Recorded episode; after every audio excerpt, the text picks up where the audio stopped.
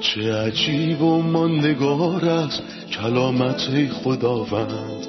ابدی و جاودان است تمامی کلامت. همچون نهری خروشان است بر قلب تشنه کلام تو برترین است تسلی قلب من. نوری بر پاهای من چراغ راه های من. کلام تو شفا بخشد درد و رنج و زخم من. نپویی این کلام ساکن شد در قلب من. تغییرم به آزادم ساز شبان نیکوی من. چه عجیب و ماندگار است کلامت خدا رد ابدی و جاودان است تمامی کلامت سلام به شما شنوندگان و همراهان گرامی در هر کجا که هستید. باز هم با قسمتی تازه از سری برنامه های تعلیمی تمام کتاب در خدمتتون هستیم. از صمیم قلبم دعا می کنم که این برنامه باعث برکت شما و خانوادتون باشه. هیچ ثروتی با ثروت کلام خدا قابل قیاس نیست و هیچ چیزی نمی‌تونه مثل کلام خدا ما رو شادمان کنه. الان زمان تعمق در کلام خدا و به دست آوردن ثروتهای اونه. ما در مطالعه عهد جدید به نامه اول قرنتیان فصل ششم رسیدیم. اجازه بدین در همین ابتدا خوش آمد بگم به خادم خداوند برادر یوسف سلام و خوش اومدین. سلام به شما خواهر سنم عزیز و همینطور سلام به شنونده های خوب برنامه. در در قسمت قبل فهمیدیم که یکی از اعضای کلیسای قرنتوس مرتکب زنا شده بود و پولس در پی حل مشکل بود سوال اینه که چطور میشه که با تسلیم کردن شخص به شیطان طبیعت نفسانی او نابود بشه منظور از نابود شدن طبیعت نفسانی چیه؟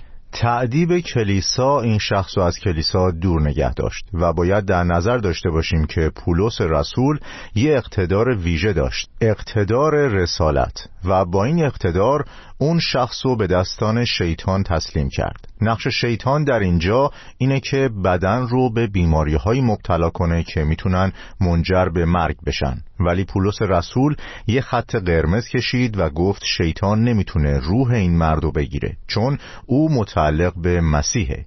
و حتی اگه بمیره در روز خداوند عیسی مسیح نجات پیدا می‌کنه. بنابراین نجات این شخص تضمین شده است ولی جسمش ممکنه مبتلا به مرضهایی بشه. بنابراین تعدیب کلیسا ممکنه یه نفر رو به سمت مرگ هدایت کنه.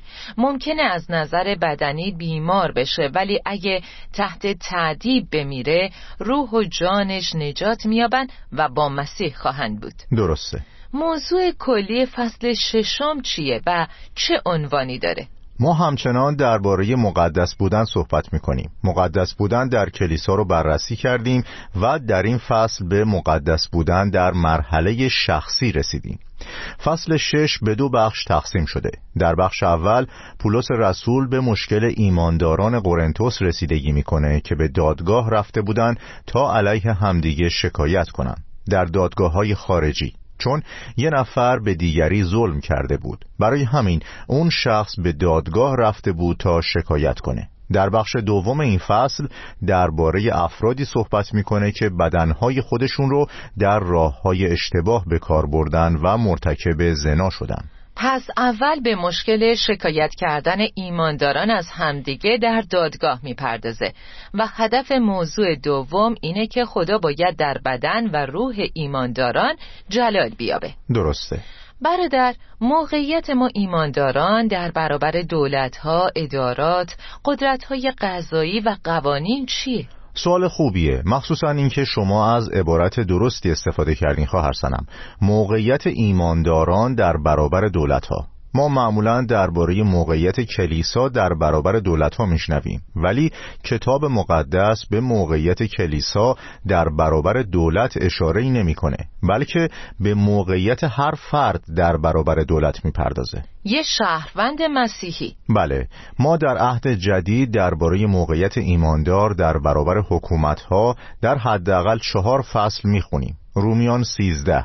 همه باید از اولیای امور اطاعت نمایند. اول قرنتیان فصل شش که موضوع درس امروزمونه و بعد در نامه تیتوس فصل سه و در نهایت اول پتروس فصل دو. منظور ما از وضعیت ایماندار اینه که شخص به عنوان یه شهروند در کشوری زندگی می‌کنه. من علاوه بر اینکه یه شهروندی از آسمان دارم شهروند کشورم هم هستم. کشوری که من در اون زندگی می‌کنم برای من خدماتی آماده می‌کنه. پس من مسئولم که با اطاعت از قوانین به این خدمات جواب بدم. مثل پرداخت مالیات و هزینه های ملزوم یا رفتن به خدمت سربازی اگه اجباری باشه. یه مسیحی حقیقی باید تمام این کارها رو بکنه. کلام خدا من مسئول می‌کنه که به قوانین کشوری احترام بذارم و رعایتشون کنم. ولی آیا محدودیتی برای اطاعت کردن از قوانین وجود داره؟ تنها استثناء زمانیه که من به دستور بدن یا دولت از پرستش خدا یا پرستش مسیح دست بردارم و نباید خداوند من باشه یا دستوری که دیگه مسیح و پیروی نکنم در چنین شرایطی از خدا باید اطاعت کرد نه از انسان من آیاتی رو درباره مشکل موجود در کلیسای قرنتوس می‌خونم. هرگاه یکی از شما از دیگری شکایتی داشته باشد آیا جرأت می کند به عوض اینکه اجازه دهد ایمانداران موضوع را حل و فصل کنند به دادگاه نزد داوران نادرست رجوع نماید؟ مگر نمی‌دانید که ایمانداران جهان را داوری خواهند کرد؟ و اگر شما باید جهان را داوری کنید آیا لیاقت آن را ندارید که در مورد موضوعات کوچک داوری نمایید؟ آیا نمی‌دانید که ما درباره فرشتگان قضاوت خواهیم کرد؟ پس چقدر بیشتر درباره امور این زندگی؟ بنابراین اگر چنین موضوعاتی پیش می آید آیا شما می خواهید آنها را برای حل و فصل نزد اشخاصی ببرید که در کلیسا هیچ اعتباری ندارند؟ من این را می گویم تا شما شرمنده شوید آیا در میان شما یک نفر عاقل که بتواند اختلاف بین دو ایماندار را رفع کند وجود ندارد؟ آیا ایمانداری علیه ایماندار دیگر به دادگاه می رود؟ و آیا اجازه می دهید که بی ایمانان موضوع را دادرسی نمایند؟ چه مشکلی پیش اومده بود برادر یوسف؟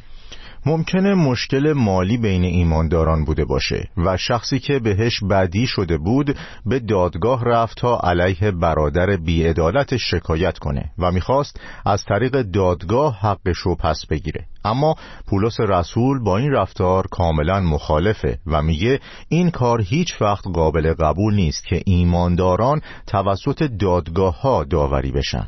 نه به این معنا که ایمانداران به مقامات قضایی احترام نمی‌ذارن. البته که نه چون دادگاه ها هم جز اولیای امور محسوب میشن. ما به عنوان شهروندان خوب به مقامات و قوانین که دولت وضع می‌کنه احترام می‌ذاریم. و کتاب مقدس اولیای امور رو اینطور توصیف می‌کنه. چون که او خادم خداست و برای خیریت تو. درسته. اما در اینجا مشکل عمیقتره. پولس رسول به ریشه های این مشکل اشاره می‌کنه و به شخص ضرر کرده میگه تحمل کن. خدا از این طریق داره روی تو کار می‌کنه و شخص بدکار رو به خدا واگذار کن تا اونو داوری کنه. این قابل قبول نیست که ایمانداران حقیقی در دادگاه علیه همدیگه بیستن. این برخلاف شهادت مسیحیه و پولس سه دلیل برای این میاره. دلیل اول زیباترین دلیله. در آیه دو می‌خونیم نمی‌دانید که مقدسان منظورش ایماندارانه ولی به عبارتی که استفاده کرده توجه کنید. نمیگه ایمانداران بلکه مقدسان. پولس می‌خواد بگه شما در جایگاه خیلی بالایی قرار دارید. زمانی که مسیح جهان رو داوری می‌کنه ایمانداران در این کار با او همکاری می‌کنن. دلیل دوم این که آیا نمی‌دانید که ما درباره فرشتگان قضاوت خواهیم کرد؟ این هم مکاشفه عجیبیه. چه کسی فرشتگان سقوط کرده رو داوری می‌کنه؟ مسیح. و با توجه به این آیه مسیح ما رو در داوری فرشتگان شریک می‌کنه. و دلیل سوم این که وقتی ما ایمانداران علیه همدیگه شکایتی داریم نباید توسط افراد بی ایمان قضاوت بشیم. منظور از بی ایمانان چیه؟ منظور این نیست که قاضی یه شخص ظالمه بلکه یعنی های انسانی به طور کلی با بیعدالتی آلوده شدن منظور پولس اینه ترجیح شما باید این باشه که به جای رفتن پیش بی ایمانان که قضاوتشون ناعادلانه است مشکلاتتون رو در کلیسا با برادرانتون حل کنیم برادر آیا در کلیسای پر از عطایایی مثل قرنتوس شخص حکیمی نبود که اختلافات بین ایمانداران را حل کنه؟ کلیسایی مثل کلیسای قرنتوس مملو از عطایای روحانی بود و اونا حتی از نظر مالی هم ثروتمند بودند. ولی به اندازه حکمت نداشتند که بتونن بین ایمانداران داوری کنن و شخص مظلوم و بدکار رو تشخیص بدن. این نشون دهنده فقر روحانیه. ما در اول قرنتیان دو پانزده خوندیم شخص روحانی قادر است درباره همه چیز قضاوت کند. به این معنا که تشخیص میده ولی اونا روحانی نبودن. اونا به اندازه کافی جسور و مقدس نبودن که فرایند تعدیب کلیسا را انجام بدن. و همونطور که در ادامه می‌بینیم محبتی هم بینشون نبود. همینطور روحانی و بالغ هم نبودن. از آیه دوازده بخش دوم این فصل آغاز میشه و میفرماید ممکن است کسی بگوید در انجام هر کاری آزاد هستم اما هر کاری مفید نیست آری من در انجام هر کار آزادم اما نمی‌گذارم که چیزی مرا بنده خود سازد چطور این اصل می‌تونه به شخص ایماندار کمک کنه که مشکلات زندگیشو مدیریت کنه؟ اول از همه باید در نظر داشته باشیم که شاید برداشت شخصی از عبارت هر کاری کارهای شرارتآمیز هم باشه. و این عبارت را مطلق در نظر بگیره. و بگه هر کاری می‌تونه بکنه. شامل کشیدن سیگار یا نوشیدن الکل یا داشتن روابط احساسی خارج از ازدواج. اما اینطور نیست. منظور پولس اعمال نیکوکارانه است که مطلقا پاک هستند و تمام کارهایی که نام بردم محکوم میشن. یا اینطور بگم که شخص ایماندار باید حواسش به بعضی چیزها باشه. برای همین پولس میگه در انجام هر کاری آزاد هستم. اما هر کاری مفید نیست مفید یعنی برای ما سودی داره آری من در انجام هر کار آزادم اما نمی‌گذارم که چیزی مرا بنده خود سازد یعنی شخص ایماندار حتی باید مراقب غذا خوردنش هم باشه آیا می‌دونستین که ممکنه ما تحت قدرت غذا قرار بگیریم؟ آیا خوراک یه چیز طبیعیه یا مزر؟ طبیعیه. ولی این امکان هست که من خودم رو تحت قدرت اون قرار بدم. تحت قدرت چیزی قرار گرفتن یعنی اون مورد روی روحانیت من تأثیر بذاره. خواب هم ممکنه منو تحت قدرتش بگیره. یا روابط خواهر برادری، دوستی و یا زناشویی. خدا همه اینها رو برای ما آفریده. ولی ما باید اونها رو در جایگاه درستشون قرار بدیم تا مانعی برای ما نشند و ما رو تحت قدرت خودشون نگه ندارن. بلکه من باید این چیزها رو تحت قدرت خودم نگه دارم. مثلا برای جوانان استفاده از شبکه های اجتماعی مثل اینستاگرام، واتساپ یا هر استفاده دیگه از اینترنت می‌تونه اونها رو اسیر کنه. ورزش هم نباید منو تحت قدرت خودش قرار بده. ورزش کردن عالیه ولی تحت قدرتش بودن نه. من باید این امور رو تحت اختیار داشته باشم. یعنی من باید تصمیم بگیرم که این کارها چطور و در چه زمانی انجام بشن. اگه کنترلشون رو از دست بدم و تحت قدرت اونا قرار بگیرم از چهارچوب الهی خارج میشم. خب آیه سیزده میفرماید باز هم ممکن است کسی بگوید خوراک برای شکم و شکم برای خوراک است. آری اما سرانجام خداوند هر دو را نابود خواهد ساخت. بدن انسان برای شهوترانی نامشروع ساخته نشده است بلکه برای خداوند است و خداوند برای بدن است. آیا خدا یا پولس رسول از این کلمات منظوری دارن؟ قطعا. در اینجا درباره خوراک صحبت می‌کنه. در فصل هشت هم همین موضوع رو بیان می‌کنه و میگه اجازه ندین که خوراک باعث لغزش کسی بشه. اجازه بدین چند آیه معروف در این باره براتون بخونم. اگر خوراکی را که می‌خورم باعث لغزش ایمانداری شود تا ابد گوشت نخواهم خورد. می‌بینین تا چه حدی میره؟ آزادی مسیحی به این صورته که دیگران رو هم در نظر می‌گیره. اگه خوراک شما رو کنترل می‌کنه مواظب باشید. باید بدونین که این خوراک برای شکم شماست و روح شما رو خوراک نمیده و در نهایت هر دو نابود میشن. در زمان مرگ همه چیز به پایان می‌رسه. نه خوراکی خواهد بود و نه بدنی چون تبدیل به خاک میشه. همینطور در اینجا پولس یه پرچم قرمز یا زنگ خطر به ما نشون میده. در رابطه با روابط جنسی نامشروع. قرنتیان در معرض این خطر بودند که مرتکب گناهان جنسی بشن چون این کار تا حدی در اون شهر شایع بود چون جزی از مراسم مذهبی بتپرستان شده بود. اونا حساسیتشون رو نسبت به این گناه از دست داده بودند و فکر می‌کردن این کار جزی از زندگیه. ولی پولس در اینجا میگه نه دست بردارید. الان بدن شما برای گناهان ناپاک جنسی نیست بلکه برای مسیحه. در ادامه از آیه سیزده میفرماید بدن انسان برای شهوترانی نامشروع ساخته نشده است بلکه برای خداوند است و خداوند برای بدن است چنانکه خدا عیسی خداوند را با قدرت خود پس از مرگ زنده گردانید ما را نیز زنده خواهد گردانید آیا نمی‌دانید که بدنهای شما اعضای بدن مسیح هستند؟ آیا شایسته است که عضوی از بدن مسیح را بردارم و آن را عضو بدن یک فاحشه بسازم؟ ابدا.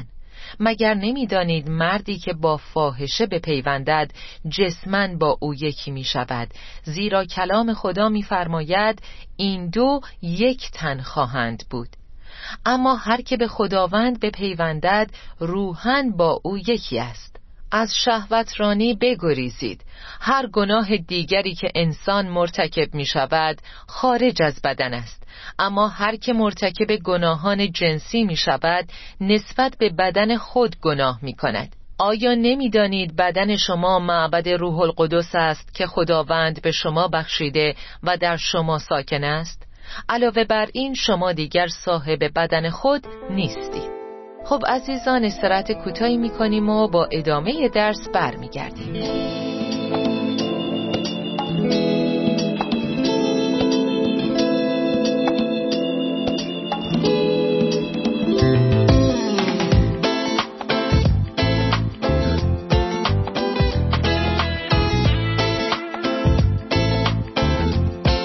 برادر یوسف در آیات 15 تا 18 متوجه میشیم که پولس روی یک گناه خاص تمرکز می‌کنه یعنی گناهان جنسی و زنا خطر ارتکاب به گناهان جنسی برای مردم و به طور خاص ایمانداران چیه؟ از طریق رابطه جنسی بین زن و شوهر یک بود خاصی اتفاق میافته و به گفته این آیه این دو یک تن خواهند بود. پس وقتی یکی از زوجها با شخص دیگه ارتباط جنسی داشته باشه با اون شخص یک تن میشه. بنابراین انگار از شخص اول جدا شده. این از یه طرف. از طرف دیگه چطور ممکنه یه ایماندار مسیحی که عضو بدن مسیحه با یه فاحشه یک تن بشه؟ این وضعیت حاکم بر قرنتوس بود. در این شهر زنانی بودند که فاحشگی می‌کردند و پولس به ایمانداری که مرتکب این رابطه شده بود میگه می‌دونی داری چی کار می‌کنی؟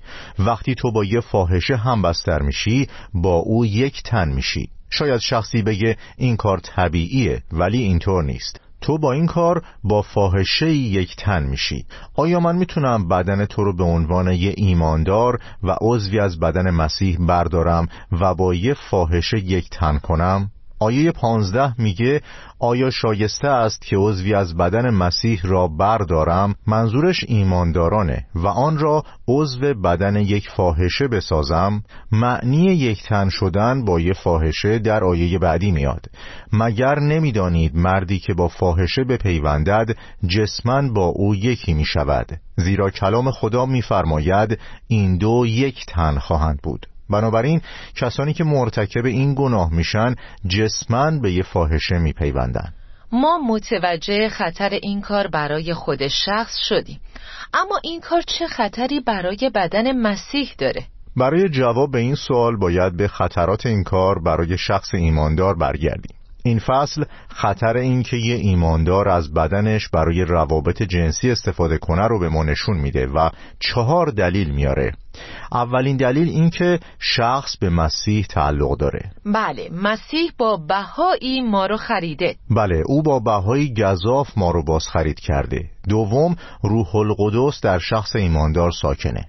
ما معبدی برای روح القدس هستیم. سوم ایماندار عضوی از بدن مسیحه. خواهر سنم اینطور تصور کنید که بدن من یه عضو از بدن مسیحه. ممکنه من نمایانگر دست، انگشت یا پای مسیح باشم. این افتخاره. چهارم اینکه بدنها روزی قیام خواهند کرد تا به شباهت مسیح در بیان. این چهار دلیل به ما کمک می‌کنه که چطور به بدنهامون نگاه کنیم و خودمون رو از شرارت دور نگه داریم. این موضوع خیلی جدیه. آیا من آزادم اعضای بدنم و هر جور که می‌خوام استفاده کنم چون اعضای بدن من هستن؟ به عنوان یه مسیحی نه من باید قبل از هر کاری از خداوند اجازه بخوام و بپرسم آیا این کار در اراده تو هست یا نه؟ اگه من اینطوری زندگی کنم اوضاع تغییر می‌کنه کاملا درسته. در رابطه با تأثیر این موضوع هم باید بگم که کلیسا یک مکان مقدسه. پس چنین کارهایی نباید در اون باشه. کلیسا بدن مسیحه نه یه ساختمون و مسیح قدوسه.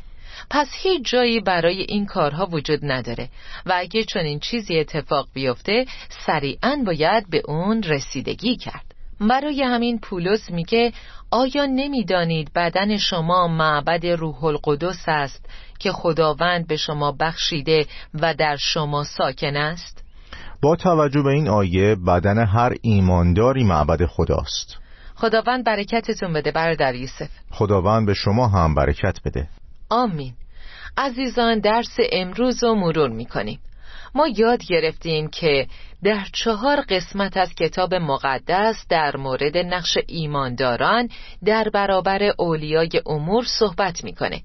رومیان سیزده اول قرنتیان شش تیتوس سه و اول پتروس دو.